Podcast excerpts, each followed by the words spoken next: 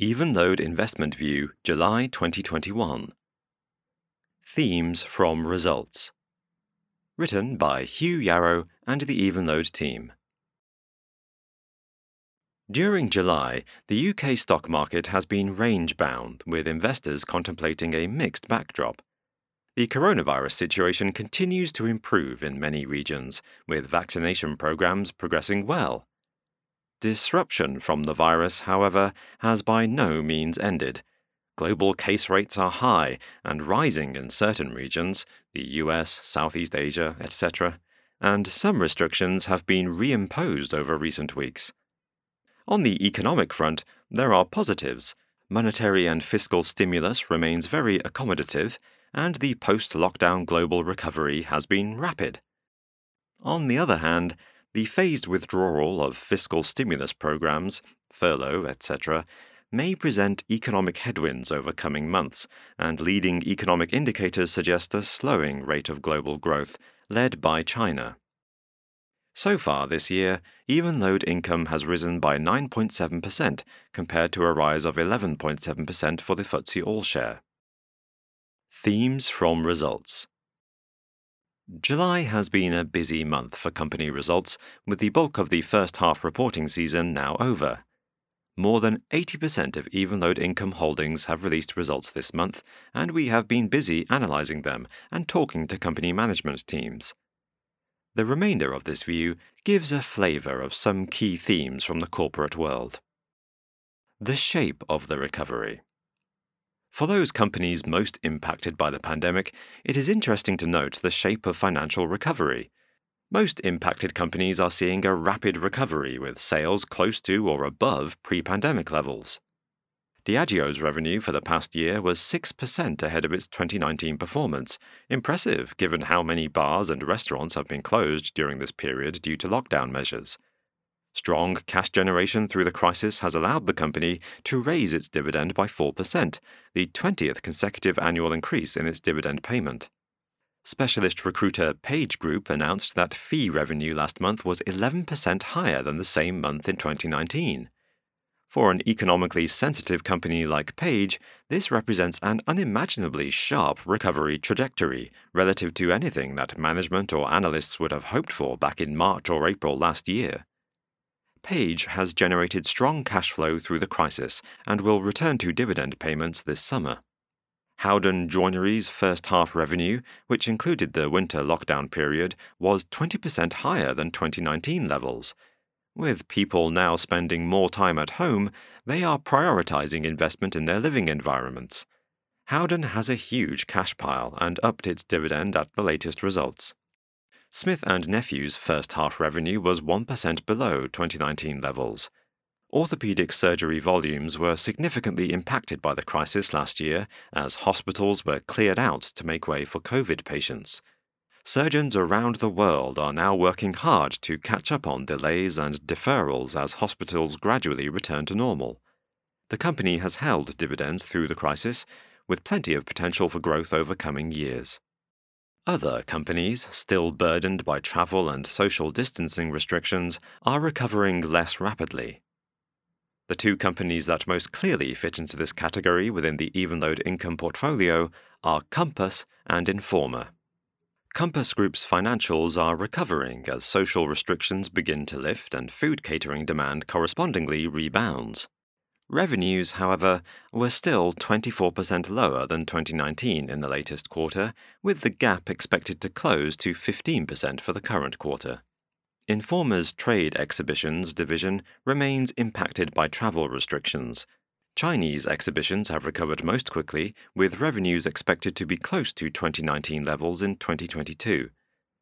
Management note that the recovery trajectory of trade exhibitions in other regions is running about a year behind China. The strong grow stronger. Market leaders have generally been particularly well placed to cope with the crisis, and for many this has led to a strengthening of competitive position. This trend is notable across many portfolio companies. Returning to Compass Group, for example, management note a flight to trust since the onset of the crisis, as customers have looked to the most financially strong, trusted provider in their sector. Possessing the scale and expertise as Compass do to cope with operational complexities such as COVID restrictions, health and safety precautions, and input cost inflation represents a significant competitive advantage. Compass management report they have been consistently taking market share in all regions and sectors since the crisis began. Flexible working. Flexible working is another theme that comes up regularly in conversations with management and is undoubtedly here to stay. The office will remain an important space, but it will be used in a different way, for meetings, collaboration and training as much as desk work. As Savills pointed out recently, this is likely to mean that prime, flexible office space will remain in high demand, whereas out-of-date tertiary facilities will become surplus to requirements. Many companies we have spoken to are rationalizing their office footprints to reflect these changes. Combined with less business travel, this is helping to reduce ancillary costs. On the other side of this trend, the home has become more important. Pepsi talk of the concept of the home as the hub, with more time now being spent at home and more meals being eaten there, both of which have an impact on spending patterns. Inflation and pricing power. The recent spike in raw material prices has needed careful management over the last few months, with everything from freight costs, timber, steel, soap noodles and plastics having risen sharply in price, with COVID-related supply constraints playing a major part in this dynamic. Input cost inflation can create some short-term pressure on margins, more on which later, but overall, we are very reassured by the excellent economics, high profitability, low capital intensity, et cetera, and pricing power that companies across the portfolio enjoy. This is helpful for insulating cash generation through such a period. Company examples include the specialty engineers in the portfolio. Input costs for products such as valves, actuators, and spectrometers have seen a short-term upward spike. But as our conversation with Smith's Group confirmed this month, the company is able to use pricing as a tool to drive revenue growth through these periods, given the mission-critical nature of its products and the low proportion of a customer's overall cost base that these products represent. Test and measurement company Spectris also noted this ability to take price at recent results, in which they reported revenue growth of fourteen percent, combined with significant margin expansion. Consumer-branded goods. Within the consumer-branded goods sector, input cost inflation has been particularly high over the first half. The sector enjoys high gross margins and has a strong track record of taking price over time where necessary. PepsiCo and Diageo, for instance, confirmed they are taking actions which will offset the effect of input cost inflation this year. To give a sense of this dynamic at work, PepsiCo's second quarter revenue increased by twelve percent, seven percent of which was driven by volume growth, with the other five percent coming from price and mix. Some consumer-branded goods companies, however, including Unilever and Reckitt, have noted they won't completely offset input cost rises within the current financial year and have trimmed operating margin guidance relative to expectations set at the start of twenty twenty-one. This was not taken well by the market, with Unilever and Reckitt's share prices having fallen three percent and thirteen percent respectively this month. Taking a step back, our fundamental views on these companies remain positive. Unilever is growing revenue at a healthy rate and is generating significant free cash flow. Though we are in a volatile period, Unilever has the advantage of generating strong forty percent or more gross margins, and a record of managing successfully through inflationary periods, most recently in Latin America, generating growth and protecting margins through efficiencies and pricing.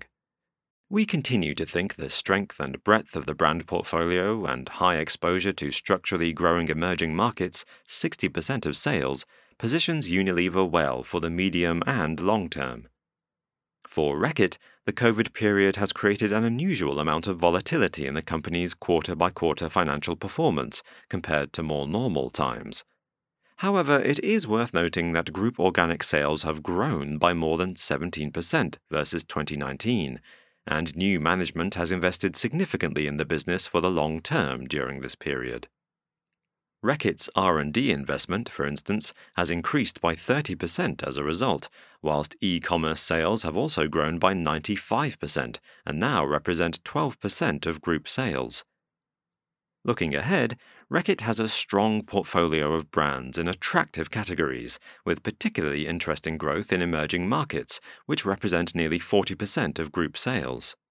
Management's medium-term guidance of mid-single-digit organic sales growth and profit margins in the mid-twenties was reiterated at recent results. Consumer-branded goods companies such as Unilever and Reckitt are rare, precious companies for the patient income and growth investor. They are global market leaders with repeat purchase business models and steady long-term cash compounding economics. As discussed in several recent investment views, though, Mister Market has been more interested recently in deep recovery stocks on the one hand and very high growth and highly rated businesses on the other. On our estimates, this has left long-term forward return potential looking very attractive for several of the more stable repeat purchase business models within the Evenlode income universe. Digitalization, operational resilience, and adaptability. Another common theme we see across companies is the desire to invest properly in operational resilience and flexibility. Well-invested companies have been far better positioned to cope with, adapt to, and emerge stronger from the recent crisis. One of the most effective ways to improve resilience is to invest in digitalizing your business.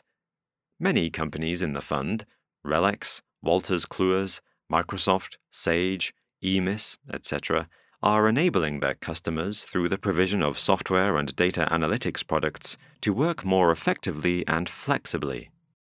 R E L X management noted this week that the data analytics trend within its end markets, medicine, science, risk analytics, cybersecurity, law, enjoy a compelling multi-year runway as both penetration rates and demand for these services steadily increase.